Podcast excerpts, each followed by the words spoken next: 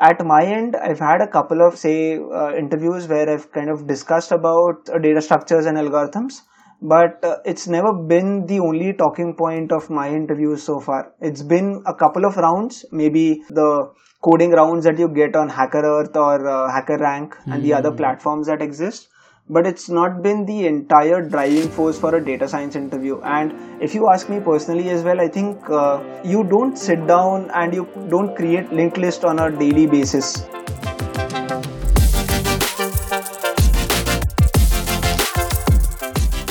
Welcome back to the Expertly Podcast. My name is Teja, and thanks to each and every single one of you who come back every time to learn to execute and to exploit for a better purpose. And I think there was a lot of lessons that we could learn from the past year 2020 and i know it's been really the toughest year right from the beginning. And we always have that opportunity to learn from them because all the failures are always the failures when we don't learn from them. But when we learn from them that become our lessons. Equally, there is always a turn to learn from the rejections, maybe it's in life or in the jobs that we apply. And to begin a fresh start in the early 2021, today's guest is going to help us to prepare and to propel specifically into the job interviews and much more specific into the data science interviews. As you already know, the kindest and the best mentors that I ever had, Bhavesh. Before we move ahead, a huge shout out to Sundog Education for sponsoring this episode. Join over half a million learners across the world. You can learn machine learning, AI, and big data just for $25 a month. All you need is some prior programming or scripting experience with a high school level math. With a lot of hands on activities and exercises, you can practice whatever you have learned. Visit sundog-education.com and sign up for a free trial course to start your journey towards a lucrative and rewarding career in the hardest technology. That's sundog-education.com. Now, on to the ad free show. Bhavesh is a data scientist, a YouTuber, Google developer expert, educator, and a 40 under 40 data scientist in India. In 2016, he did his post-graduation at Birla Institute of Technology and Science, Pilani. He started his career in the engineering development group at MathWorks and later on, he worked as a software developer in Cisco Systems. To chart a career path in machine learning, he decided to pursue a course and to learn machine learning and he did it in Mumbai and then his journey started again as a data scientist in Flexi Loans where his work revolved around automating the process using deep learning and to decrease the TAT the turnaround time of the loan application. And then he started working on object detection, object classification, and many other OCR related solutions. And in August 2018, he was selected as an instructor at Grey Atom. And since then, he has been working with data science aspirants to help them transition to data science careers. And then the next year, 2019, with his noticeable work towards technology and community, he became a Google developer expert for machine learning. And again in 2020 January, Bhavesh got listed and honored and awarded with the prestigious 40 under 40 data scientist by Analytics India magazine. On top of all of that, he's the one who cares a lot about communities and their learnings by creating huge content in the form of videos on YouTube. And his channels like Python Tricks and Bhavesh Bhatt is having over 26,000 plus subscribers with over millions of views. And I can't wait anymore to start exploring with Bhavesh Bhatt. Thank you so much for joining us, Bhavesh. I'm so glad that you are here. Yeah, thanks, Teja, for inviting me. it's so cool that you have here. And i really really love the way that we got connected earlier maybe months ago. So into, i got reached out to you for giving a session to our students to actually get over and start a career into the data science habit and making them for the better right? So thank you so much yeah. for joining us and thanks for that connection. Yeah, thanks. Thanks for inviting me. So i mean uh, you you've been you've been into so much into data science for long back but i know that you kickstarted your career as an engineer right? As you're into n- not not that into data data science but you are you were into electronics and you were into different things right? But how yeah. did that happen? How did that career shift from other background to the data science? Yeah so i kickstarted my journey after my masters uh, so i did my masters in embedded systems uh, post which i worked with awesome companies like mathworks and cisco. So my role primarily revolved around creating solutions wherein i coded hardware devices such as fpgas or uh, your Arduino boards that are there. So I was more into electronics and less into say uh, data science and machine learning. Uh, one fine day, I decided that uh, this looks very promising. The whole AI buzz that was surrounding the air. Uh, I was like, let's give this a try. So that is where I decided to do a small course on data science and machine learning. And uh, yeah, that's how I kind of started going through multiple online courses. Uh, I I did a, like a formal course as well in order to understand the fine details of data science and machine learning. Uh, post which I kind of uh, made that successful transition into data science and machine learning. Cool. I mean, it's it's you just explain your whole journey within like two phrases or just like that Yeah. that's so Yeah. good that's so good and also you've been amazing work doing all of the times making a lot of content on the online helping a lot of people out there so but Yeah. before we actually get into the careers and also helping others to get into the into the data science and all of that i want to know your intention behind making videos because you know for every every work that we do in our life I believe there is a lot of reflection that we have been through a lot of times earlier, right? So, what really made you to start working on YouTubing and creating a lot of content which could help others with two different channels? Yeah, yeah. Uh, so uh, I'll I'll kind of uh, talk about why I started videos, uh, why I started creating videos. Uh, so uh, uh, ideally, there are two people, or uh, there are two types of people. Uh, one of them kind of refer to say blogs or more of written material. Uh, the other category is where you want some visual representation of the same concept. So that is where uh, I fall into the second category. So I like going through videos and understanding videos a bit more uh, through a visual medium rather than going through, uh, say, tons of textual representation of that same concept. Uh, so that is where I really like the idea of creating videos. In my journey of transitioning from software engineering to data science, I think uh, YouTube played a very uh, important role as well, wherein I used to refer to a lot of uh, open source videos uh, by some amazing YouTube content creators as well. So uh, my inti- my intention of creating YouTube videos was very simple. I wanted to create a placeholder which I could refer to say five or seven months down the line. So that's how I started uh, creating videos. Uh, my initial videos were terrible in terms of the production quality. Uh, I, I still go through them and I wonder how I started my journey. But over time, I've kind of evolved in terms of like creating good quality content. Uh, think of the production quality as well. Think of the editing that I do right now. And when I compare this current video state with the initial video state, there is a big difference that I can observe. So yeah, I mean, just to uh, give you like a one-line answer, my intention was to create videos that I can consume, say, uh, two years or three years down the line. Uh, just to give you an example, if I'm confused of a topic like Gini index in decision trees, then I don't have to refer to any other videos. I go back to my own videos. I watch it for five, seven minutes, and I'm uh, done by revising my own content that I've created. So that was the purpose of uh, why I started creating videos. Awesome. I mean, usually when we try, you know, when we actually move forward in doing something, Yeah. it actually pivots into different things. So that's how it happened with you as well. So you started working on the things that like a portfolio, putting all of their work that you could review back to learn on your own. But uh, maybe Yeah. the feedbacks that you have gotten when you share to others and the, when you see on yourself this kind of a value that you're bringing to others to learn, maybe got pivoted into the things like a huge thing. Now you've been having thousands like 20000 like 26000 plus and uh, Yeah. millions of views right?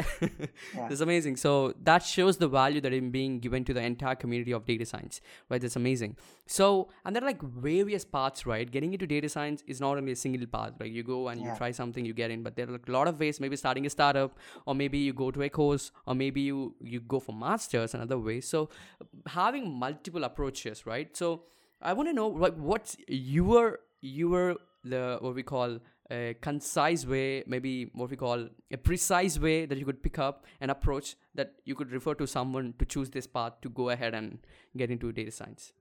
So ideally, uh, at this stage, given the amount of content that is already available, uh, one thing that I can recommend for people who want to kickstart their journey in data science is understand what you're trying to solve, understand the requirement of why you want to enter into data science. So I know it's very easy to get carried away by the whole buzz around data science and machine learning Yeah. but understand uh, the the purpose of doing data science and machine learning so when i was uh, planning to transition from software engineering to data science uh, back of the mind, I already knew that I was decently placed with mathematics. I really liked mathematics as a subject. So for me, that transition was very seamless. I didn't have to uh, say uh, break my head in terms of understanding concepts. I had to go through a lot of concepts. There is no escaping that. But ideally, uh, if you know what your purpose is, then the entire process after that is very simplified. So that is something that I can recommend. Uh, second piece that I can recommend is uh, start creating projects. Uh, start moving out from the normal hello world kind of projects like your Titanic Mm. dataset or Iris dataset.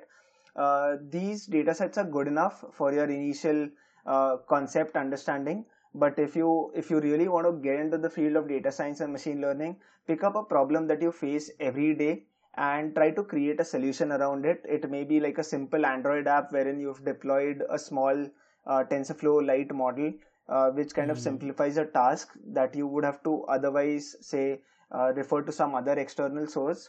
So uh, think of problems that you can solve using machine learning and data science, and put that in your portfolio as well. So imagine if I am hiring for my team, uh, if there are say 10 or 20 people uh, that get shortlisted, what is different as compared to the other 19 people? Why should I interview one person over the 19 other people that are there? It is Mm. here that your uh, extracurricular activities in terms of what different things have you done in the scope come in very handy. So that is something Super. that I can recommend. Yeah. Cool. I mean, when you mentioned like uh, when you're recruiting for your team, that's that Yeah. shows how how how legit you can be a part be a part, right? So like I'm su- super curious to actually know like uh, if there is a person that you're gonna be interviewing. So what are the things that you ask him? Like what are the things that you look for?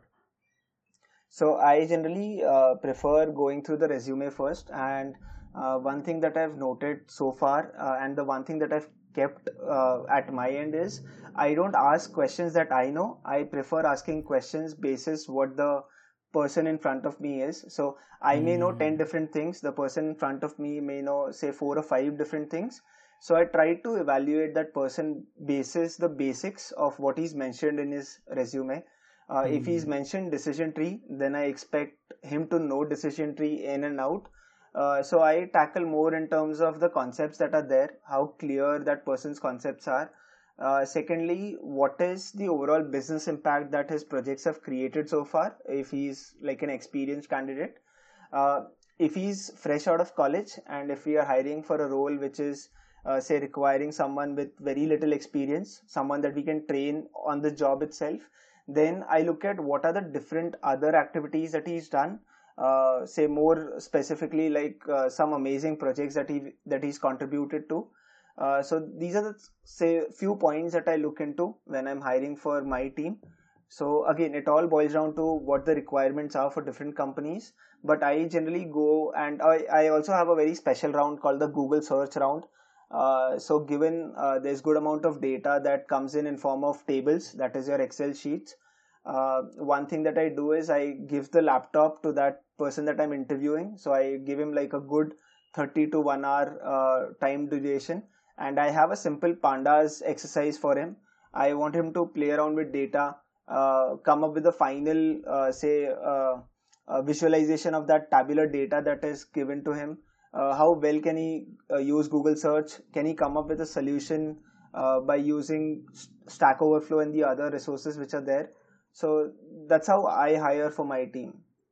Cool. I mean, it's it kind of looks like uh, not so hard because it's more of a you look for the person what he's already good at. Because I see Yeah. a lot of uh, recruiters and any other people who go there, uh, they would start uh, asking their experiences. This is personally a have faced in because uh, before I actually uh, attend an interview, I look at the person who is going to be interviewing me. So let's suppose if it's like another person like Bhavesh is going to be interviewing me. So I go through Bhavesh profiles, GitHub profiles, and LinkedIn profiles, what he's already been through. So I just look at that. Surprisingly, what happened is that at the moment I got an interaction, they started asking the questions from their projects and their views. So that that was I literally blew my mind. Like I was just asking, I know this question is from your GitHub repository. I know I have seen that, and that literally blew my mind. Like, is that the way they want to see the different perspective, or is the way that they want to see our own view on their work? Right. That's also really interesting. In the other hand, so in the in the same way, like what are the what are the best portfolio that you actually look for the person there? So not only the activities are also all about the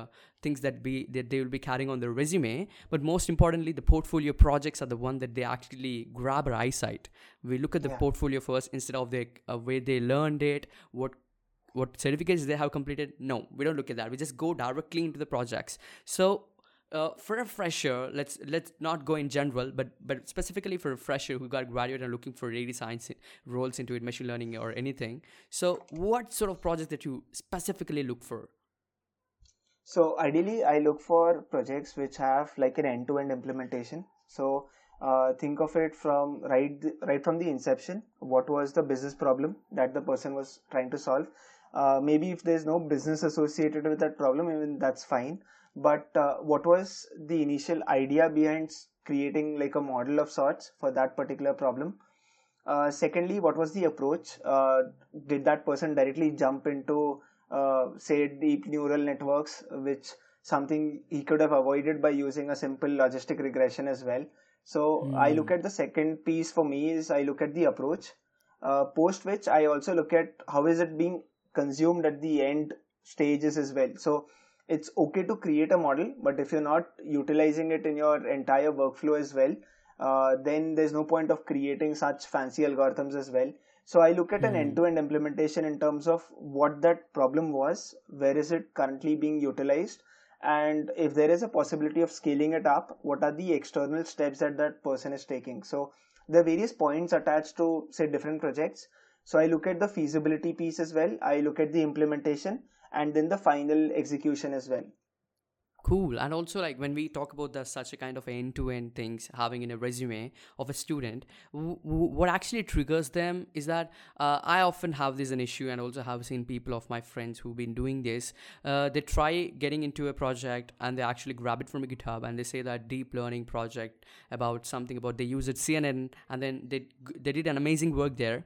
But what happened is it's more about they know in a very high level not into the core Yeah. they know in a very high level but they actually put their, put that into a resume right? But and also recruiters and people like you when they actually found that resume and the word like a deep neural networks with cnn and all and you did the work and the, when they when the person who's shown the resume faces the question on cnn so low level where he already known only in high level so what do you prefer? Is that okay to put such projects in resume or is that okay to explore and let it go off So I would. Uh, so this is something that I also follow, and this is something that I've seen uh, people who are kind of selected as well.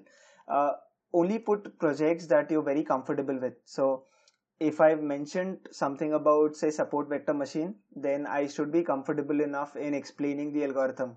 Uh, there was a time where I was not comfortable with a couple of algorithms. Till the time I don't know mathematics for an algorithm, I don't put it in my resume, even if that algorithm gives me close to 93 94% accuracy. So That's good. uh, for me uh, i i kind of prefer having algorithms stated in my resume that uh, is those algorithms or those uh, say uh, things that i mention are something that i'm very comfortable explaining to even a layman as well. So uh, think of it from this perspective that if a ceo of a company who has very little idea of what random forest is or what uh, say gradient boosting is you should be able to explain a concept to that person as well. Because at the end uh, you have to explain all your fancy algorithms to business as well.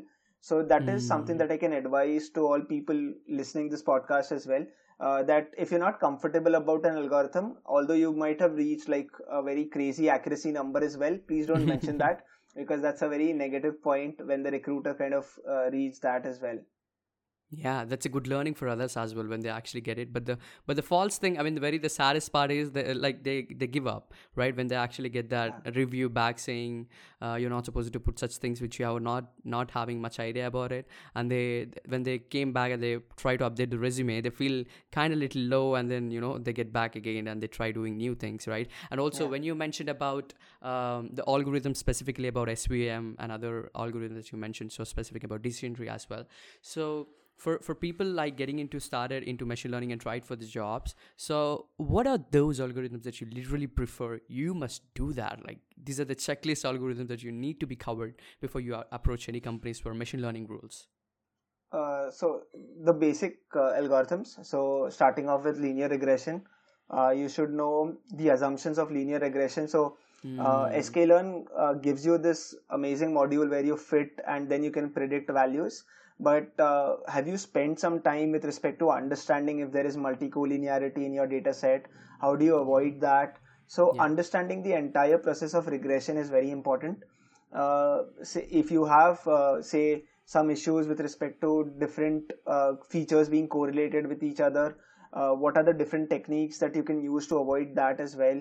Uh, you should know a bit of uh, say l1 and l2 regression as well uh, moving on to classification algorithms you should be well aware with decision trees.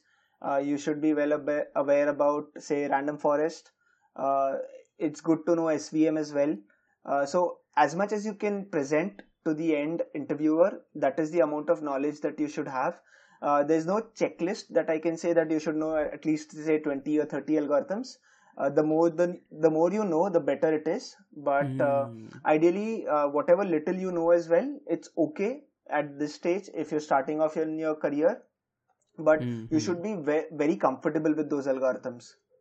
Absolutely, and you know, and also uh, just like that, taking it little forward, what happens is I see a lot of this happening in students and, and out of that as well. Like they underestimate the power of simple algorithms, and which is so much powerful, like linear regression maybe, and they overestimate the power of uh, highest things like maybe deep learning or reinforcement learning and all of that, right? So this underestimation and overestimation would actually make them confused which to use at which time right so what do you say like what to choose at specific times right you get that right so how do you actually get that instance when you when you got a situation and you need to pick that thing that you need to be trying on and you need to be keeping improving and improving to choose other things and you fit fit with one best thing that says yeah this is the one which uses here So uh, I'll give you context in terms of the couple of interviews that I gave initially. Uh, Those were with big consulting companies as well.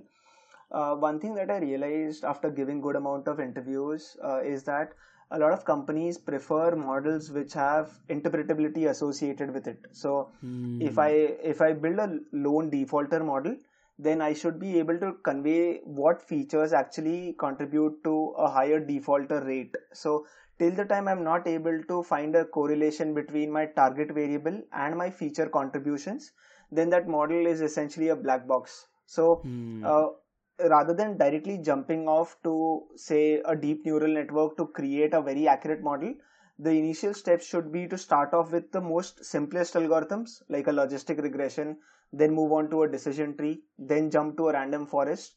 And the focus should always be on explaining what your model is trying to achieve. If you can find out features which give a significant relationship between your, say, feature set as well as your target set, then that will kind of add a lot of value to your over, overall model that you've created. So uh, don't just start off with deep neural networks, start off with simpler algorithms and then move on to something that is complex.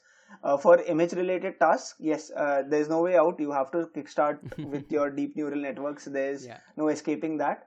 But when you have tabular data, when you are creating like a uh, say a, uh, a CTR prediction model basis the impressions that you're getting or basis where your views are coming from, then ideally uh, you would want to explain to business what the feature important features are for your model and how I, how have you gone about creating the entire model uh, modeling activity as well. So uh, start off with simpler algorithms and then move on to something that is very complex. Totally, and and also, I mean that that literally makes a lot of sense for others who want to get into that situation as well.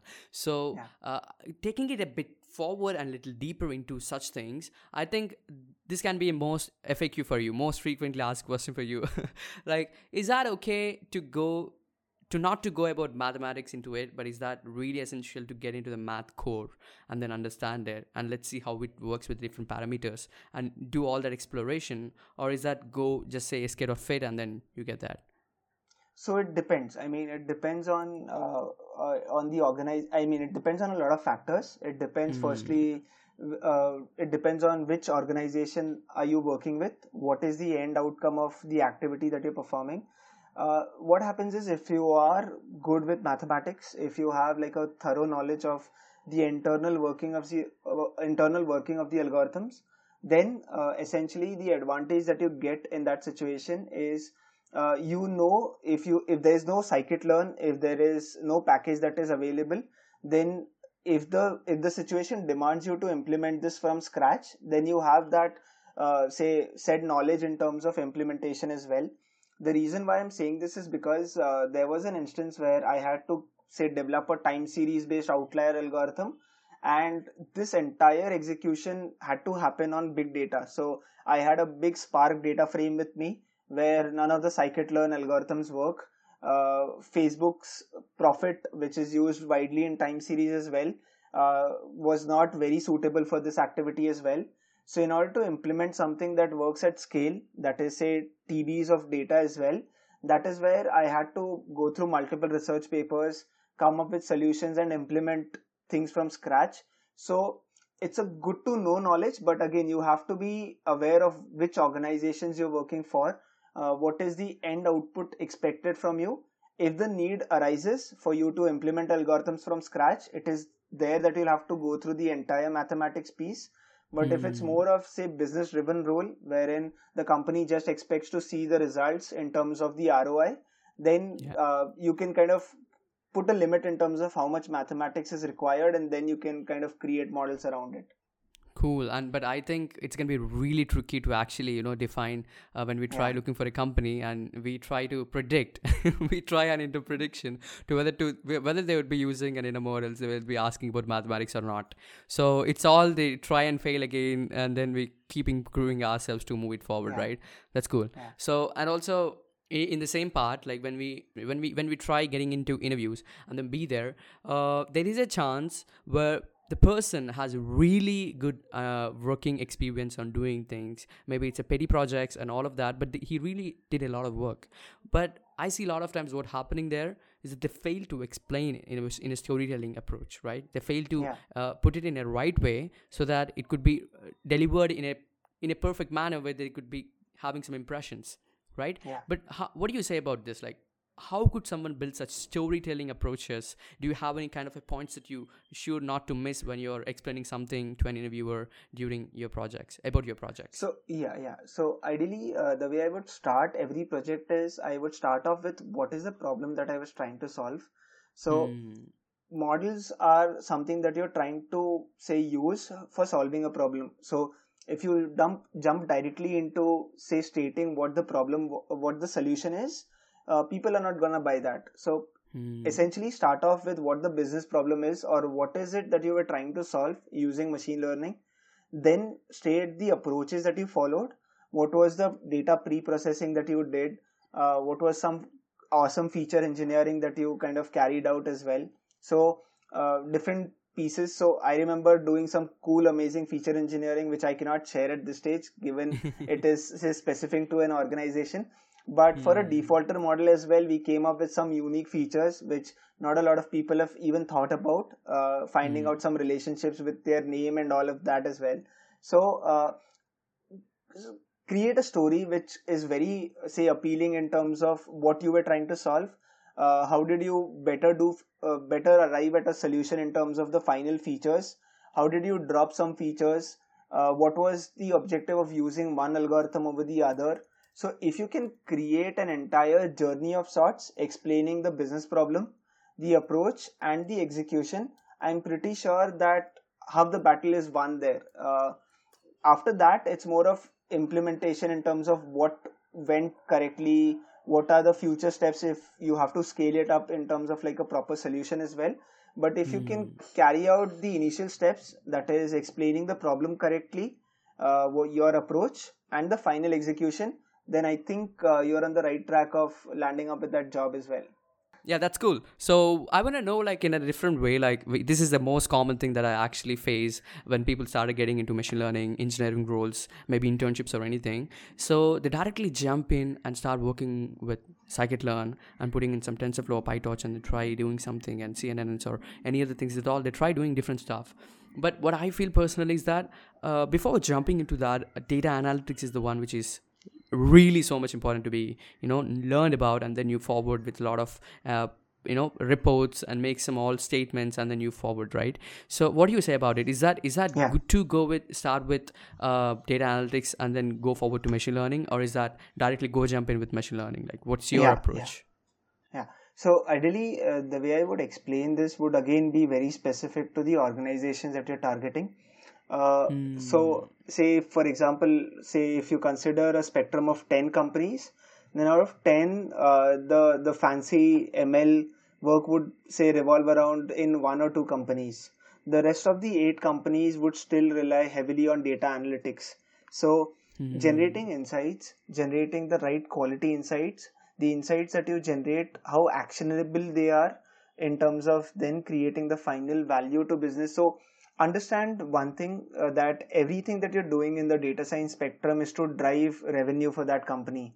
So, if you can create revenue out of, say, simple analytics, simple insights that you're able to provide to the organization, that to me is very valuable as compared to directly jumping onto machine learning. So, yes, machine learning has its place. So, say if you have been in the organization for a good amount of time, and if there is a requirement that requires you to create a machine learning model, uh, maybe an NLP model, like a question answering system, which everyone's very, uh, say, curious to get their hands on in terms of the actual implementation. All the fancy things would fall into place, but the bread and butter for the organization is analytics. If you can derive business, if you can say generate business for the organization using numbers, nothing like it. So I would highly encourage everyone who is kind of hearing this podcast to lay more focus on the analytics piece. How can you play around with data more, come up with better actionable insights, and then jump from that stage to say um, paying more focus on say machine learning algorithms and then uh, deriving the fancy deep learning models as well. So that is what I would recommend all of all of the new joinees as well, or the new people who are kind of entering this field of data science and machine learning. Up to for so far so forth like it would be really helpful for those who are actually getting started like they're having no experience working with an any any organization but they really want to get in. I think this is going to be a really good help for them to actually give a kickstart. But uh, how about for the people who are actually trying out to make a career transition? Okay they're trying to make a career shift right? So maybe maybe it's like people who are into software engineering and they wanted to get into data science and data analytics. Or else maybe people are into different background not into cs mechanics or electronics or any other and they wanted to make a transition to data scientist or analytics and all. So let's start with in general before we go specific. Let me know like what's your review on in general when we make a career transition? Not only about the careers into into a specific domain to another domain but what do you Yeah. say about like career transition? Do you actually recommend that? Like or else you go with what you are already existing things Uh, so again, I mean, I, I don't have like a say a black and white answer for this. I think uh, it all depends on the situation that you're currently in. Yep. Uh, Yep. Do you see growth in your current role? If yes, then stick to that. If no, then think of the other options that are available. Think of data science as one of the option and not the only option. So there are different things that you can try out as well. If you've kind of narrowed down that yes, data science is something that is very appealing to me, and I see uh, like a very bright future in data science. And for example let's pick say someone who's handling devops for a company or someone who's handling say uh, front end development for a company. Then ideally uh, the initial step for that person should be uh, to start off with online courses see how comfortable you are understanding concepts like regression classification and the other things that are there. Uh, post which you should always try to make a transition in your own organization so if you're if you're working in a medium scale company or even a bigger company uh, try networking more within the company and make a transition internally because that will help you be at the same salary level uh, and you don't have to take like a very heavy pay cut as well. But uh, if you're okay with a pay cut then you can say go all out and you can experiment uh, and start off as an intern in different companies.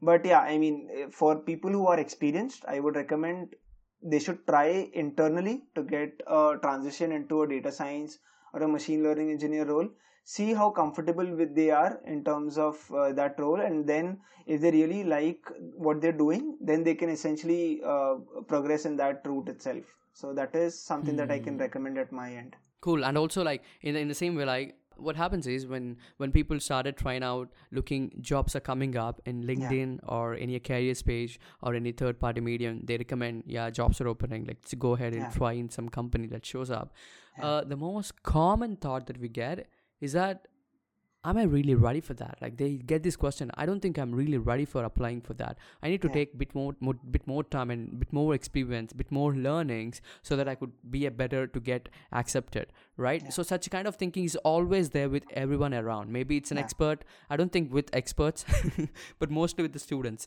right? Mostly with the people who are actually kickstarting or career transition. They stri- they think like i need to be be little bit better. So what's my question here is that how could someone really know whether they're ready for it or not? So ideally, uh, a short answer for this is you, you can give it a shot, uh, apply for a company. Uh, if you're lucky enough, you would get an interview call. Uh, get a sense mm. of how you hmm. performed. Even if you're not selected, it's okay. Uh, but get a sense of what is going wrong for you. If uh, if the person in front of you says that hey, you're not ready at this stage, it's okay to accept that and work hard uh, so put in more effort in terms of cracking the interviews going forward. But giving an mm-hmm. interview is always a good learning process. So uh, for me one interview that stands out uh, in my entire career is the one that i gave with shaadi.com uh, so uh, i really uh, mark that interview as one of that life changing interview for me, uh, if I may say so. Cool. So, for me, uh, initially, when I was kind of learning data science and machine learning, I gave a lot of interviews. But one that stands out for me in terms of my own learning is uh, the interview that I gave with Shaadi, Shaadi.com. I had a completely different outlook towards data science once I kind of understood how do I proceed with interviews, what should I prepare. So all of this is all of that was more of a guiding interview for me rather than like an interview interview of sorts so it's mm. it's okay to hmm. experiment if if you kind of have the basics done at your end uh, don't apply if you don't know the basics of say uh, regression and the other pieces which mm. accompany your normal initial entry level role as well. But if you're confident with the basics if you're com- com- comfortable with the mathematics with it as well not the entire piece but to a certain extent if you can explain algorithms mathematically then uh, then there is no point in waiting for the right opportunity to come in. Uh, if you believe that you should do 10 different things and then apply for a job so uh, let me make it very clear. I learn on the job so there are a lot of things that i've yeah. learned on the job and not before the job so uh, so uh, your basics or your fundamentals should be strong. Your mathematics skills should be strong. Your programming skills should be strong. And yeah i mean if you have clear concepts uh, please apply apply for job roles. Uh, try take this as a learning opportunity even if you don't land up with a job and uh, keep mm. progressing in your career. So i've had a lot of interviews where i've learned myself so that is how i mm. kind of take interviews on my stride and then i kind of keep progressing ahead super. And what you mentioned is actually very true. Like learning uh, on the go right? We, we learn when we try doing the things and when we get into any companies we work on the things. And that's yeah. where we actually learn rather than from courses or pd projects and kind of Kaggling things. But the thing is when we get into a company and learning on the go is always so much important. So it's always good to keeping ourselves open for opportunities to let them test us to let them actually make us understand the better version of ourselves can be become once the interview is actually done right yeah, so yeah. but I, i'm kind of curious to actually know why shaadi.com interview is so precious for you like what what, what was the thing i'm kind of curious about it can you share more about why yeah. it's so precious for you yeah yeah so uh, I was I, I I fell into the category of the scikit-learn data science initially. So this was the initial days where I was just learning data science. Uh, I hmm. I kind of uh, understood some algorithms at a very say surface level. I wouldn't even say at a mm-hmm. surface level. I had like a bird's eye view of algorithms and i started applying for interviews. Uh, it is mm-hmm. here that uh, shaadi.com the interview that uh, mr bhavik i don't remember his full name but uh, mr bhavik uh, he he heads the entire data science operations at shaadi.com so he was the one who interviewed me. He called me and we had like a good two hour discussion uh, he grilled me on regression concepts, uh, basic regression mm-hmm. concepts. Uh, mm-hmm. How is how does multi-collinearity affect your overall? So that that was the first time that I actually understood why linear regression assumptions are so important. So for me, it was more of a teaching experience rather than an interview experience. Uh, he saw some potential in me. He told me that uh, if you, if you are say kind of comfortable with the entire concepts later on, uh, you can kind of come back and give an interview. But after that, uh, I kind of uh, say uh, I kind of gave interviews at other places and I kind of cracked jobs in the other organizations. But for me, Cool. that interview stands out because it was like an eye opener for me in terms of what is actually expected in the industry. Uh, before that, I'd given like a couple of them, which was not as grilling as this one, but this was like a good eye opener for me in terms of what the industry expects. And uh, how should I prepare for interviews. What is it like to work as a data scientist? All of that was much more clear when I gave that interview. After that most of the interviews that i've given is all basis the preparation that i put in for every algorithm or every project basis of what i've learned from that interview. So for me that interview kind of uh, stood out for me in terms of being like a proper eye opener and uh, yeah i mean i i, I can still recollect uh, uh, those two hours in terms of how i was grilled for uh, different concepts in uh, regression as well as classification. So yeah i mean it was a very good learning experience for me. And yeah, Yeah. i mean i kind of recollect that Yeah, yeah. It's actually very. I mean, it's very cool. Like sometimes, what usually happens with me as well is that when we when I try applying for internships, right? It, it the whole interview turns up to a career counseling call, like a ca- career counseling kind of a conversation, right? Yeah. so I, I really love that. I mean, it happened with you like in that way, but it happened with me as well many times where people start telling me like, dude, this is not the way that you could be, you know, doing such things. But maybe you should try this thing. Maybe you should be try looking in different way, right? So Yeah. I mean, it's uh, it kind of happened with me as well, but uh, it's kind of fortunate as well. But it's very uh, very rare if I, if you could ask me. But it's cool uh, to be on it as well, right? Yeah. So one other interview that i would like to share is uh, the one that i gave with uh, someone named avi uh, he used to head the data science operations for InMobi uh, really well sought out interview in terms of how an interview should be conducted uh, this is something that i kind of learned in terms of how to conduct good proper data science interviews as well. Uh, there was like a proper introduction that he gave me. Uh, he's like a senior boss at InMobi now i think he started his own company. But uh, he started off explaining his background in data science and machine learning. Uh, then uh, i kind of gave my introduction and uh, post which uh, we kind of uh, discussed about a couple of projects how i solved the project which algorithm i chose uh, how did i choose one project or the other things went really well the only constraint that came in was location so uh, things didn't materialize but uh, he's someone that I kind of uh, recollect in terms of how you should conduct an interview for data science and machine learning. He had the plan laid out for those two hours or two and a half hours. I remember, if I if I- if I remember correctly. But yeah, I mean, it was like a very well structured interview as well. So yeah, that is something that I can share as well.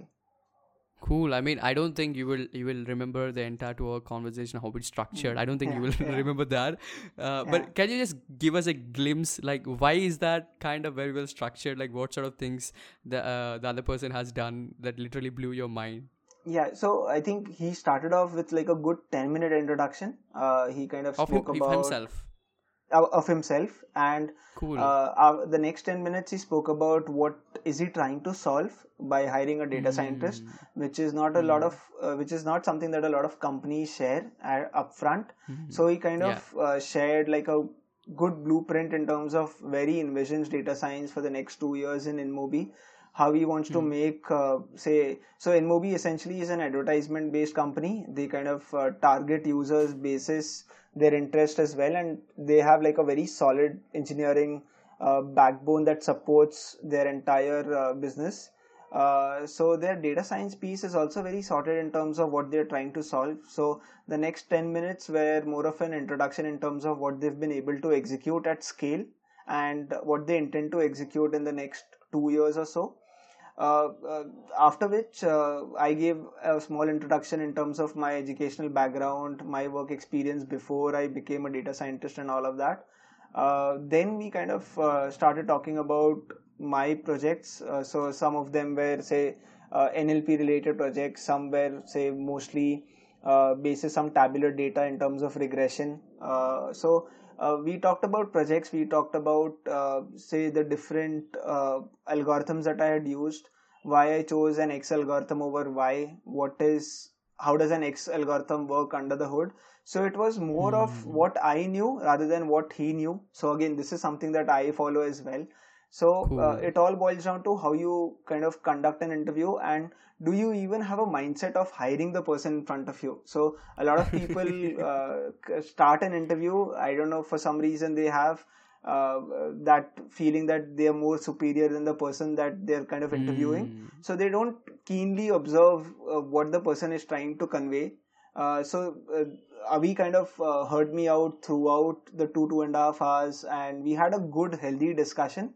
Uh, we discussed about different approaches that I could have taken for one problem. So it was a very healthy discussion, more than an interview. It was more of understanding how much I knew what I had done, rather than what he knew. So he he knew a lot of things that I wouldn't know, but he didn't poke his nose by showing what he knows more and what I know less. So it was more mm. of a discussion that how much I know and do I know it correctly or not. So that is why cool. one thing that I kind of recollect from that entire two two and a half uh, say hours of discussion is this is how you should conduct an interview. Uh, mm. essentially the time given was three hours but we kind of wrapped it up in two and a half hours but it was a very good healthy discussion that i had with him yeah cool i mean uh, it, it actually felt me like it more over a consulting thing like yeah. maybe i felt in that way like you, you, know it's it feels like you're a person coming from a, a a personal kind of a consulting service and you reached out and that's how right the company yeah. people will actually explain you the things and they tell you the scenario and then you give the solution about with your introduction yeah. so i think it went over like a consulting and then like an interview later right yeah. that's cool right that's actually really good maybe that should that if that is how things are going up maybe it also boosts up others to actually learn their mistakes and yes. learn themselves better rather getting themselves depressed not to apply for next one right yeah. that that is so good but how about have you ever faced data structures being asked in interviews or do you actually use data structures and algorithms uh, specifically into cs when you apply uh, when you're taking a person for data science roles so again, it depends. I have at my end never asked questions related to data structures and algorithms, but again, mm. it depends hmm. on the kind of role that you apply for. So uh, yeah. data science itself is like a huge spectrum wherein you are expected to do a lot of things. Uh, some companies expect you to say deploy models end to end. Some companies, your role may be more of a business analyst who creates models and generates insights. So it all depends on the kind of role that you've targeted at my end i've had a couple of uh, say uh, interviews where i've kind of discussed about uh, uh data science or uh, data structures and algorithms but uh, it's never been the only talking point of my interviews so far it's been a couple of rounds maybe the the the coding rounds that you get on HackerEarth or HackerRank and the other hmm. platforms that exist but it's not been the entire driving force for a data science interview. And if you ask me personally as well i think uh, uh, in terms of the implementation of data data structures and algorithms you don't sit down and you don't create linked list linked list on a daily basis. All you have to do as a data scientist is understand the data create good generate good insights out of it and then yeah, kind of yeah. uh, uh, create models around it as well uh, in the day-to-day workflow or all the Kaggle notebooks as well that you see uh, that are kind of widely accepted as well. I have not seen people implement like really complex data structures mm. to create like a good solution or get a good rank on platforms as well. Most of yeah. the activities have been streamlined because of amazing packages like NumPy, Pandas. They're kind mm. of doing the hmm. heavy lifting yeah. for you in terms of optimizing your data flow and uh, exactly. say parallelizing the entire operations as well so uh, having said that it also depends on the kind of role that you've applied for so if it's a mixture of good software engineering plus a bit of machine learning so those roles are typically called as machine learning software engineers where uh, cool. uh, companies require like 70% software engineers and a 30% knowledge of say uh, machine learning and data mm. science that is where your data structures and algorithms are at the forefront but companies who actually require say pure data scientist so to speak that is where your data structure and algorithm knowledge is good to have. But i don't think that is the only judging point that uh, say candidates are judged upon Hmm, yeah, I mean, it's moreover, uh, and, and sometimes I think analytic skills is also really essential apart from data structures things. I think it's more moreover how you how you play with the data, right? It's Yeah, moreover how you understand the you know uh, what we call the heuristics between the things, and then you play with it and you come up with results and reports. Cool. Yeah. And uh, how about like how do people can actually find approaches to apply for jobs? Maybe it's it's not like we go for naukri.com or go for Kerry's page. Uh, i mean these are all like i don't see responses coming up much from the people when i speak to them. They just say i'm not getting replies. I'm not getting you know in touch actions to take it forward or interview calls or anything right? So do you have any preference uh, like start start applying in this approach? Maybe that you could get higher probability getting acceptance or maybe higher probability to get a reply at least. So what would you say about that Uh, yeah, I mean, uh, ideally, I would say uh, in terms of applying for jobs as well, uh, one thing that I would say specify is it's a difficult uh, piece to crack. I mean, uh, there's no Hmm. one answer or there's no one magic portal wherein you can kind of get uh, jobs as well. Uh, Yeah. one thing that I can advise is uh, narrow down your search in terms of what do you want to work on. So, if you Hmm. if you want to work in the consulting domain of data science, then uh, target companies which are into consulting. So narrow down your option initially to get a sense of what you actually like and uh, where do you want to work. So if you come from say a previous background of software engineering, then you might be interested in say a software based machine learning engineer role where uh, your Hmm. previous knowledge is again intact and you've kind of applied for different roles as well. If you're starting off fresh, then target data analytics role rather than jumping to say directly a data science or a machine learning engineer role and once you Hmm. kind of get a sense of the data that is existing in that uh, say organization then you can start searching for roles eh, within the organization which are more to do with model building uh, if the organization is not say mature enough to imbibe data science then you can say show use cases at your end in terms of how a particular model can help create a small proof of concept using Jupyter Notebook and show them the value that this model can add. So ideally, there's no one job portal as such, but narrow down your search. Uh, don't directly apply through the jobs that exist on LinkedIn. Uh, I've had zero success when I applied directly for a job. Uh, so this holds true for a lot of experienced people as well. What I do Yeah. differently is I reach out to people and uh, I reach out to people and I kind of uh, have a discussion with them if they have openings regarding a XYZ role in their organization. Uh, uh, and if there are openings that are available and if they find you suitable enough for that role, then they'll kind of uh, take the conversation forward. So uh, it's it's a good practice for them to understand what you've done so far in the cover letter. So try to fill in some say uh, projects that you've covered so far, and uh, don't please enter the famous Hello World projects. Uh, enter some unique projects that you've done at your end. That will kind of uh, say uh, help them shortlist your profile better, and they'll kind of reach out to you quickly. But if you say enter the same Iris data set or PCA on Iris data set or the Titanic data set, then they then uh, they wouldn't be able to contact you because those are the same set of resumes that even they would get from your normal job portals.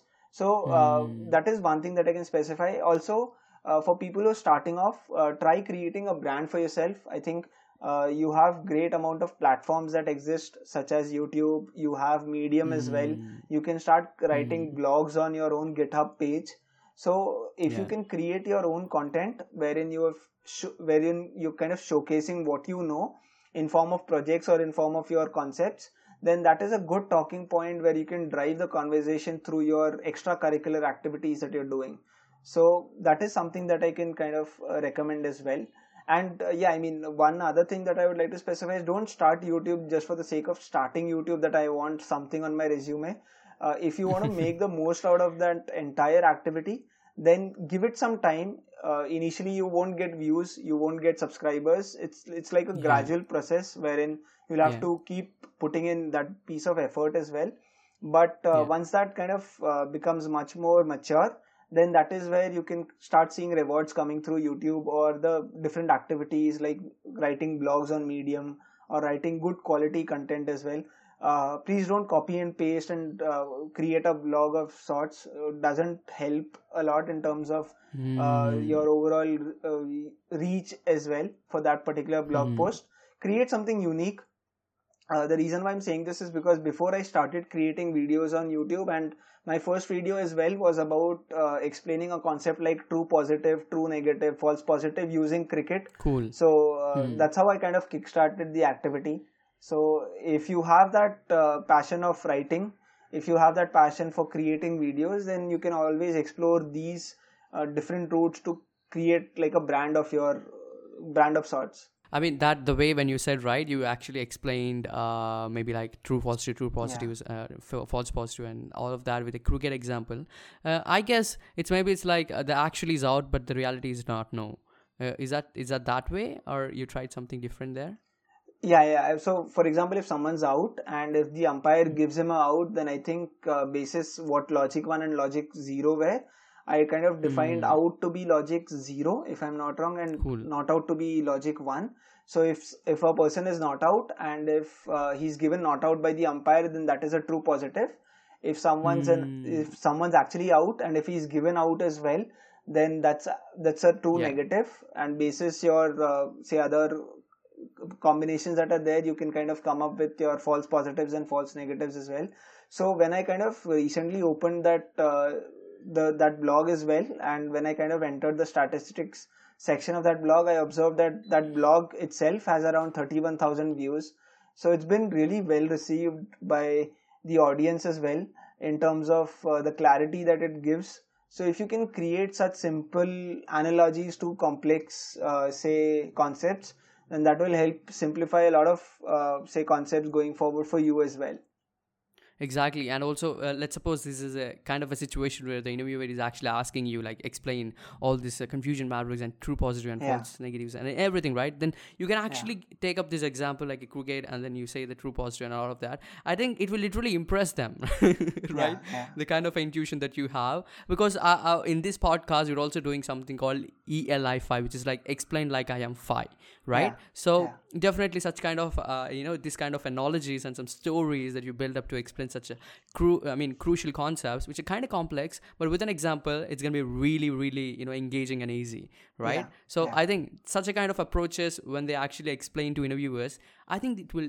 definitely impress them but m- maybe they'll be also looking for some sort of real time things that will that should i think it, it should come up from the projects that you have been doing earlier Yes, and all of that exactly. So super. And and also when you mentioned about applying and reaching out to the person and then asking for any sort of openings and then trying out in that approach having a conversation and telling your requirement and looking at their requirement. And then i want to know like is that okay to i mean i see a lot. I mean uh, what happens is uh, all of a sudden you get a connection request and the moment you accept that you'll get an invitation you get, you'll get a direct message saying that um, hi Bhavesh i know you're working for some ex company and Yeah. then i'm looking for such a kind of role. So uh, are there any openings in that? Uh, is that is that a good way to do that?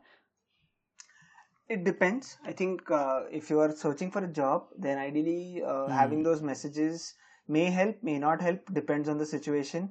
Depends on your profile as well. Uh, it's it's good to not send the message right away. Uh, it's it's good to uh, connect with them initially wait for a couple of days maybe a week or so and then uh, strike a conversation with them in terms of uh, understanding what they're doing in their current role. Uh, talk to them if they have openings in their place as well. Uh, some people kind of directly say forward their resume without even knowing if there is an actual requirement or not. So imagine if there is so for everyone even if someone's kind of heading the data science team as well if he has a say a team of 10 people and if he's not keen on hiring say any new talent then even at his end he's very helpless in terms of helping that person who's reached out to him. So uh, what happens in that case is it becomes more of like a sad experience for the person who's applied because he's not got a message back as well. But think of it from a say from an organization perspective as well. If there is nothing that a new person can add value to then they wouldn't even hire that new person as well. And for the new person as well if i'm hired in a company wherein i don't have challenging work then even that defeats the purpose of having a job.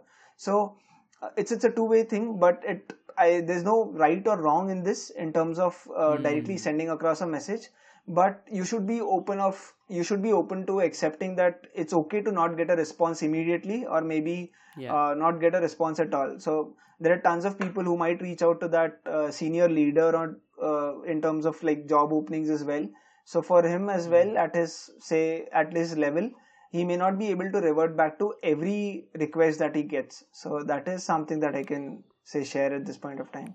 Cool cool. But I, I mean that's that's really great and beautifully said. And also I, I often find few posts in linkedin saying that they just say that i'm looking for opportunities in such kind of roles which like bullet points like data analytics and Yeah. machine learning engineering roles. And they leave a email saying that please reply me back right? Yeah. and uh, and you can you can actually find comments coming up like i'm commenting for a better reach commenting for Yeah, a better reach commenting for a better reach so uh i i don't usually recommend that. I don't know like what's your view on it? Like is that okay to do that?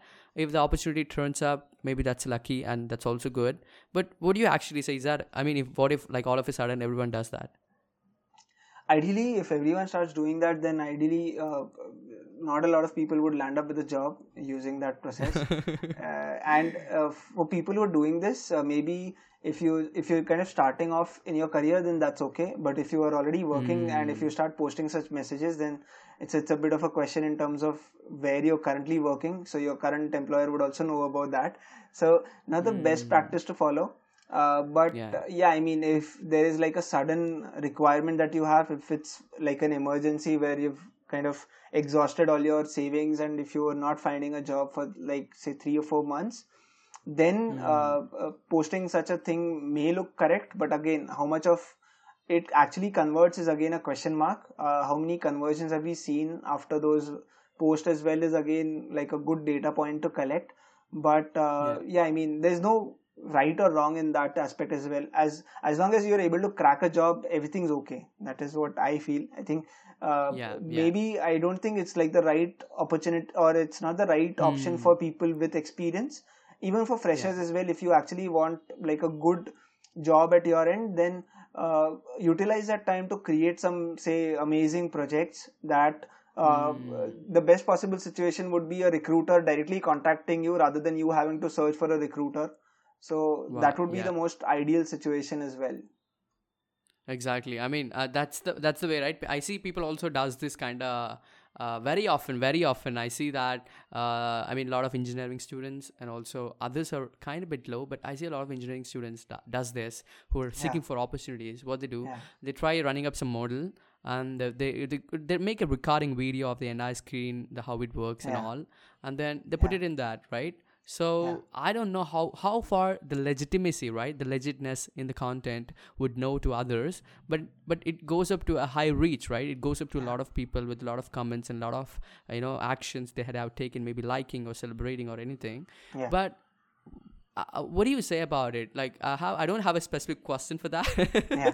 but uh, what do you actually say? I think you already know such things happening. yeah yeah so i think it it all depends on uh, if you've done that entire activity on your own or if you've just copied and pasted from some github profile uh, it so if it it's it's, it's okay to get views out of it if you can create like a demo of sorts uh, but there are people who've kind of landed up with a job uh, after creating like an end-to-end solution Cool. uh, I remember uh, there was one person who created uh, uh, like a bank note classifier. You have those 500 denomination notes.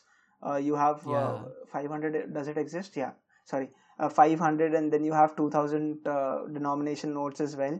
So someone created like a simple classifier that could classify our currency and uh, he created an end-to-end app. So he had the entire structure in place wherein he could deploy that entire app on uh, the hosting platforms and uh, we could kind of get good predictions as well he trained like a good model he kind of uh, created like the entire so he created like an entire blog post out of the entire process that he followed. Uh, so he kind of laid down the steps of how he collected data how he created models how he deployed them and how how you can kind of use it going forward as well. So if you can give like an entire answer to the entire process that you followed for creating that solution i think it's a good place to say showcase the amazing work Yeah. that you're doing but if you kind of copying and pasting things from the internet that are already available then i'm pretty sure you would be caught when you're kind of being interviewed for that role so Yeah, uh, yeah, yeah, yeah. Exactly. yeah that that's the flip side of how the entire viral concept works as well Exactly. Yeah. I mean, it kind of, you know, sometimes it may works as a knocking a door and Yeah. all of a sudden a door open and then you try get in, but it may also put you in reverse situation as well. Yeah, Yes. that's that's true. And maybe putting the work that we've been doing for years or for months, uh, putting all of our efforts and learnings and sharing it to others will, will actually give you a kind of a energy to Yeah. actually let others to also encourage. And and uh, again, it depends. Like people I see sometimes people usually say, I don't want to get into LinkedIn again back because I feel kind of low. I feel a bit depressed when see when seeing people doing a lot of work, but I'm Yeah. not doing any. Right? so yeah uh, i mean linkedin oh, can get a bit demotivating so what i generally do these days is i i kind of uh, use linkedin very less that is something that i've started doing at my end as well uh, it, it can get a bit depressing as well uh, especially when uh, there are tons of people doing certifications there are tons of people doing different things everyone's winning yeah. awards here and there so it can get a Mm-hmm. bit depressing as well but as long as you're kind of doing your piece correctly i think uh, there's no need to kind of get affected by whatever is happening around the globe Yeah, yeah. I mean, it's kind of like a human behavior, right? When we yeah see yeah something someone else is doing, like we try comparing with what we're doing now yeah and what others are doing, right? So it's very often it usually happens that keeping our self control and doing our own work. Maybe in your case, you can create such amazing content. You create more and more rather comparing, and in some a different person, it may be different, right? yes So you know, knowing us, our strong parts, and letting the weakness go off and building ourselves forward, maybe that's could help us a bit to move forward in any any situations right? So yeah. that's cool. Uh we uh, we've been a lot about it. And here's the one thing that i really really want to ask. I yeah. mean uh without without without such the following questions i don't think the conversation is going to be ending. Yeah. So you've been doing youtubing for years now and yeah. it's been an amazing thing that you're giving a lot of lot of value for others for learning a lot about it right? So I want to know like what are those principles that you follow when you create a video, right? And you gave about the example of true positives and false ne- false yeah positives and everything, right? And you yeah given a you come up with an example of a creative approach where it could easily glue into any other brains who yeah watch cricket and they could easily relate with the concept, right? So yeah this is kind of a principle that you follow by giving up an example and making it so clear and vivid to others to actually let them remember forever, right? So what are those principles? Or kind of uh, you know uh, this is this is going to be i create a video then yeah this is kind of a principle that i always follow to make a video so what are those Cool. So I'll tell you a bit of the type of videos that I create, and uh, I can kind of you can kind of visit my channel anytime to see that the same theme exists across all the videos. So it's yeah been close to three years that I've been creating videos. Uh, when I kind of started creating videos, I I had this aim of creating videos to keep them as a placeholder which I can refer later on. So uh, my videos had to be short, so I have not uh, kind of gone with the entire YouTube's algorithm of creating like longer videos. I've kept them short, precise. Uh, the amount of time that requires that concept to be delivered, I kind of utilize that time. Uh, if you notice while training deep learning models as well, if you go through say different models that I've created in the recent videos, I fast forward those parts where I'm training models as well. So if the training is taking 20 minutes, then essentially in the video that entire piece would be around 30 40 seconds not more than that because if i have yeah to view that video again i don't want to spend 20 minutes to check that the video is training uh, the model is training for 20 odd minutes. I wouldn't appreciate that as well. So i have followed the simple principle of creating content that i can consume later on. And i think from mm. the end user's perspective that how can i simplify this particular concept so that i can recollect it? Or uh, how can i create content that has a high recall value? So that is something that Mm. i've had the entire video series for uh, my videos are generally between 5 to 10 minutes. So that is something that i've been consistent with. Uh, some videos Mm. wherein there's good amount of code there is good amount of concepts that are say revolving around that particular topic. That is where i extend the video to say 15 minutes. But you wouldn't find any video say more than 20 minutes. A couple of video beyond 15 minutes because it was like a bigger mm. concept. But Mm. nothing goes beyond 20 minutes in my channel. So that is something that i've kept tightly in terms of my uh, overall channel uh, hygiene as well the second thing Mm. is i kind of do good amount of research before i even put out a video so i may have close to 180 odd videos in my main channel, but every Hmm. piece is something that I kind of execute while recording the video, and that is something that ships out as well in form of a video. So there's very little editing that I do uh, in terms of what I'm kind of delivering. So that is something that I follow. So it's a mixture of a couple of things that I keep ready. That is, the video should be easy to consume. If it's a code walk along, then I kind of uh, have the video very clear in terms of the zoom level as well, so that everyone's able to read code. And I try to explain each and every piece of code that exists in my notebooks as well. So these are some sanity checks that I kind of follow in terms of creating videos. Uh, yeah, I mean, the algorithm requires you to create different sorts of videos, uh, lengthier videos with multiple ads. I remember there was one uh, time series based videos, or there are there's some channel that used to post time series uh, videos. Uh, that video had around five advertisements. Uh, so Hmm. for me, it was a very uh, disturbing experience to watch such a video wherein Yeah. there are five advertisements shown. Uh, so at my end, I kind of uh, don't have a lot of advertisements which are like so I add skippable advertisements as well, uh, not the non-skippable ones, so that people are kind of uh, forced to see the advertisement as well. But yeah, I mean, uh, Yeah. for me, I've kept the channel clean in terms of what I wanted to present and it's a good source that I consume later on as well. There's one other YouTuber, he's a tech YouTuber, uh, nothing to do with data science and machine learning. Uh, his name, I think a lot of the listeners would also know. His name is Marques Brownlee, MKBHD, as people call him. So uh, Yeah. he creates some fascinating videos in terms of his graphics, Yeah. in terms of how he Yeah. picturizes Video cell quality, phones. yeah. Yeah, yeah. The, uh, Yeah. his his video quality is so amazing that you kind of end up watching that video just not for the product but how he presents the product as well. So i was going through a couple of his videos and he mentioned a point that he wants to create content that he can consume. So that is something that at my end i follow as well.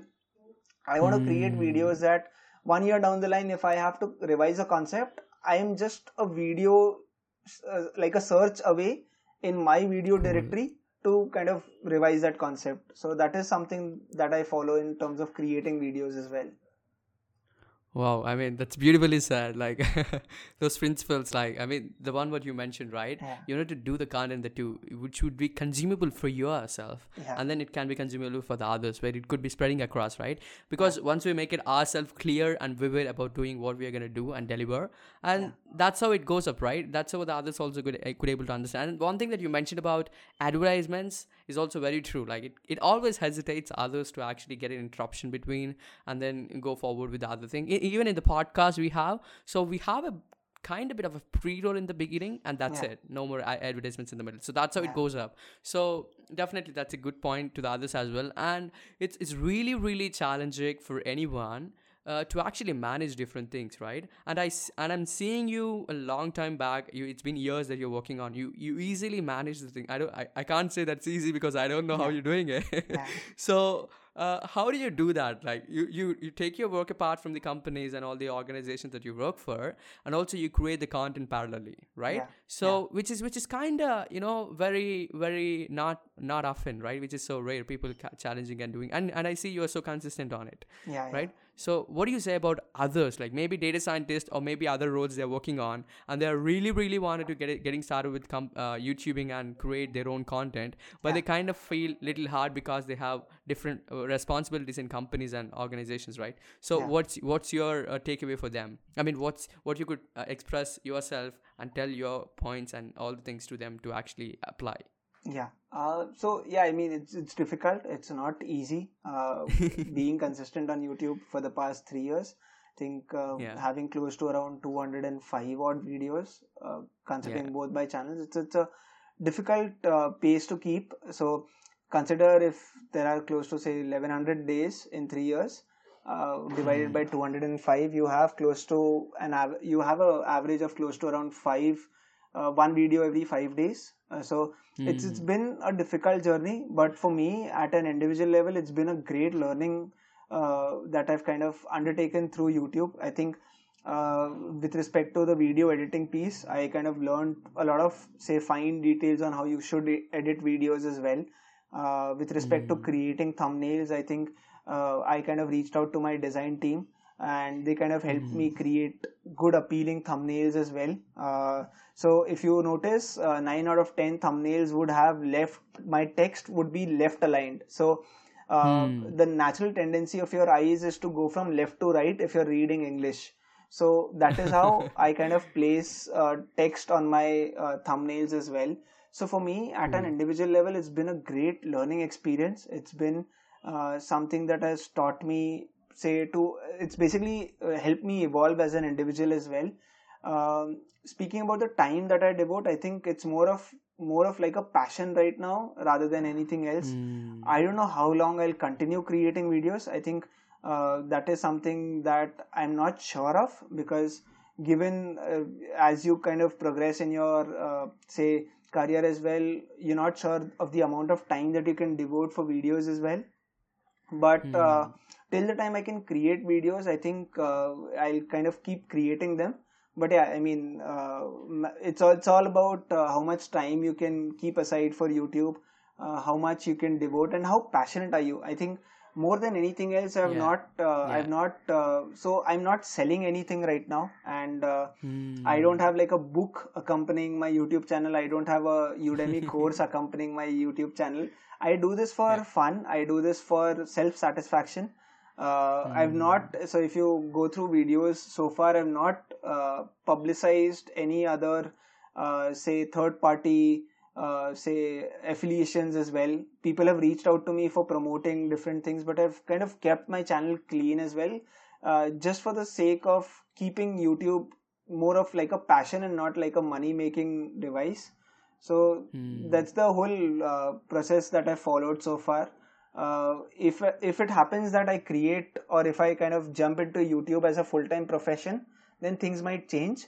But for now i'm really happy with the kind of work that i do in my primary role.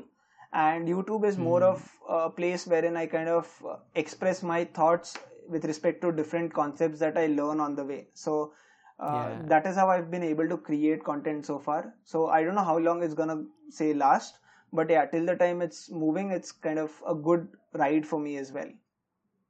Amazing. I mean you you you literally said it's so cool which literally has a lot of a lot of information that actually tells about your thought process and your intentions. And uh, your thinking uh, strategies that actually helps you to become more better with your passion. I mean the one thing that i really love about what you mentioned earlier when you when you spoke about youtubing you started like more over as a indexing in- indexing for yourself like consumable yeah. for yourself in the beginning. But later if you're key, if you're on it for for years now and it literally become your passion right? Yes. and you know this is a big thing for actually people who are listening out there and actually having a confusion to find their passion to find their purpose right? They always have this i don't know what i'm really loving. I don't know what i love. I don't know what i what i really love doing right? They, ha- they all have this question. But i think this is the right way this is the good way that you could they could follow. They should start doing it right? Yeah. they should start doing in something and they keep doing it. And maybe it can be a passion. Maybe it can be something that you really love doing right? Yeah, so i think that happened in your case as well. Yeah. super. For me as well when i kickstarted uh, the entire activity of creating videos i remember uh, spending around a couple of days in order to get the entire Mm. video up and running. Even like a 5 minute video for me initially uh, used to consume around a couple of days. But right now uh, given the amount of comfort that i have in terms of creating videos i think uh, these days uh, rolling out videos is not a big challenge. It consumes like good 4 5 hours not more than that some videos I remember I've kind of uh, pushed out in a couple of hours. And when I say pushed out a video, it's like an end to end delivery, creating content, Mm. uh, recording videos, editing, uh, creating thumbnails, creating the right se- keywords as well. So the end to end process for me, some for some videos have been close to a couple of hours, not more than that. So for me, when I look back in terms of the time it used to take for creating videos to what it takes right now, it's been a great improvement curve for me as well. So yeah, that's that's how YouTube has been for me. So I mean, I wanna. I, I'm kind of more curious now when you Yeah. speak about this. So Yeah. we all have. Uh, we we will be getting a thoughts like I'm gonna create video on uh, four set of topics, right? Four Yeah, topics, and this is a complete set. And we don't know which which which attracts us in a set specific amount of time that actually makes us to work on something, and we create right all the content content, and we actually record it and then we publish, right? We make thumbnails and all. So how do you actually manage this? So you have four videos to be out for for one once. I think you release uh, one one video for One a week, right? week. Yeah, yeah. Exactly. So it's like uh, once in a week you release a video, right? So how do you actually manage that? Which is in which phase? It's in editing phase, it's in writing phase, or it's in you know uh, thumbnail phase. So uh, do you have any tools or any sort of strategies or Excel sheets? Or how do you do that? So it is more of ad hoc that I create videos. So if I kind of catch hold of a topic, uh, I Hmm. kind of uh, research through uh, I through different sources. I go through some research papers. Uh, if the Hmm. topic is say very well laid out uh, in the documentation itself, then I kind of draw inspiration from that.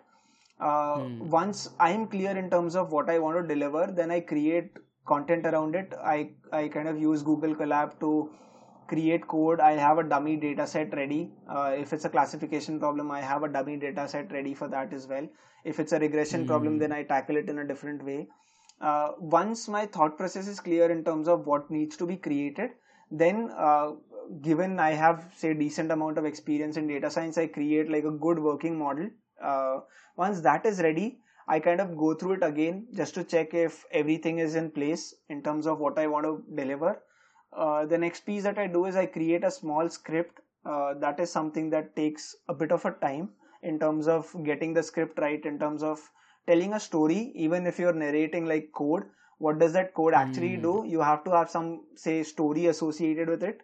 So that is something that takes a bit of time. The recording uh, initially used to take good amount of time, but right now it takes uh, like if it's like a 10 minute video then it would take around 30 35 minutes of recording that is one piece that i kind of uh, want to bring it down even further but uh, apart from that uh, once that piece is done editing would take uh, say roughly an hour or so depending on how complex the video is and where do i have to make cuts in the video. Once that is done i think thumbnail creation is something that i create in like a couple of minutes now. So that isn't uh, much of a fight. I have like a template ready in terms of what i want to uh, say if there is like a logo that i'm using of a particular library then that's more of a copy paste that i do uh, if it's more of uh, a concept that i want to explain then i make sure that the thumbnail text is very visible so i keep it to the maximum font that is allowed uh, all of this is something that I pick up uh, generally, say late night every day. So there's no specific day as well. Uh, maybe mostly after say 11 in the uh, evening, I kind of uh, pick up this activity of going through different topics and then uh, creating videos around it. Uh, the actual recording happens during the weekend, so I kind of record maybe four five videos for a month if I have that amount of content ready uh, during the weekend, and then I keep it ready. So uh, basis data analytics again uh, there's some cool feature on youtube analytics which tells you when your uh, subscribers are active and when are they likely to see a video more.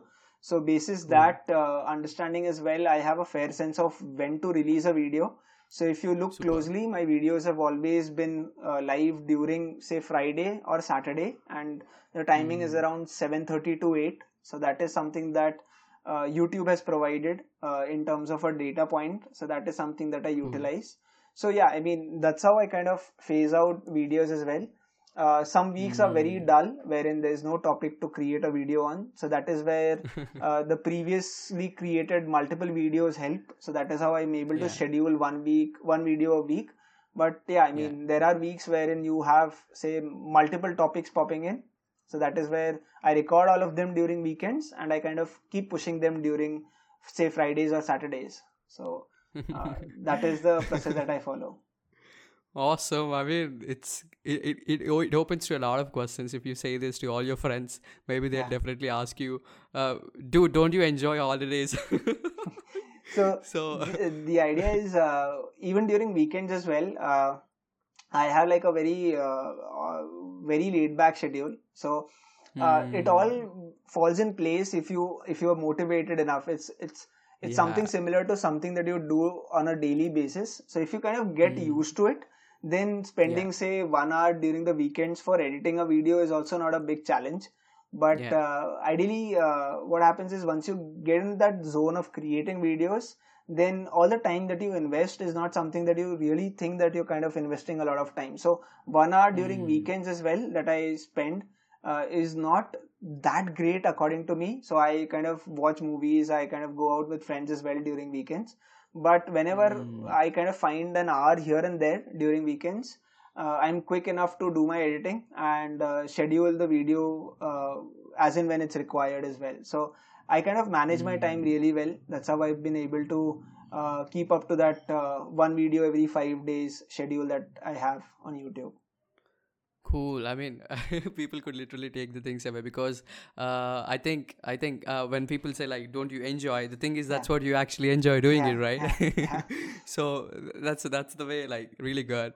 And uh, superb so that's all we've been so far. Like uh, i've been having a lot of questions for you and thank you so much uh, Bhavesh for being uh, a very transparent and very unbiased answers that been for maybe for getting a jobs from the beginning or maybe for transitions into careers. And i think it's going to be really a huge takeaway for the listeners because we spoke a lot about analytics and jobs and interviews yeah. and uh, business i mean uh, all about the things that we've been covering a lot and this should definitely help if they are looking for careers and switching into data science uh, kickstarting a new flavor of their journey into data science i think it will be definitely helping for them and uh, before we end up and we uh, hover the call over to the other things so our uh, if you let, let me know if you wanted to i mean uh, feel free to share anything with the listeners that you really wanted to share to them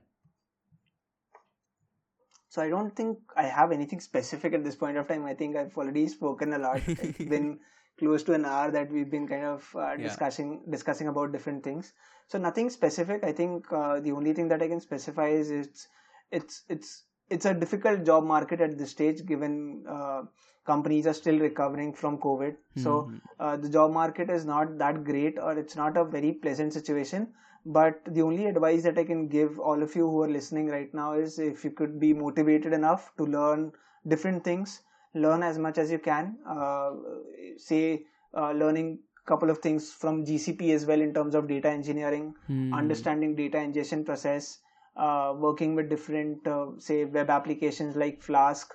Uh, you have different versions of flask coming in as well. You have something called as fast api that's Hmm. populated recently.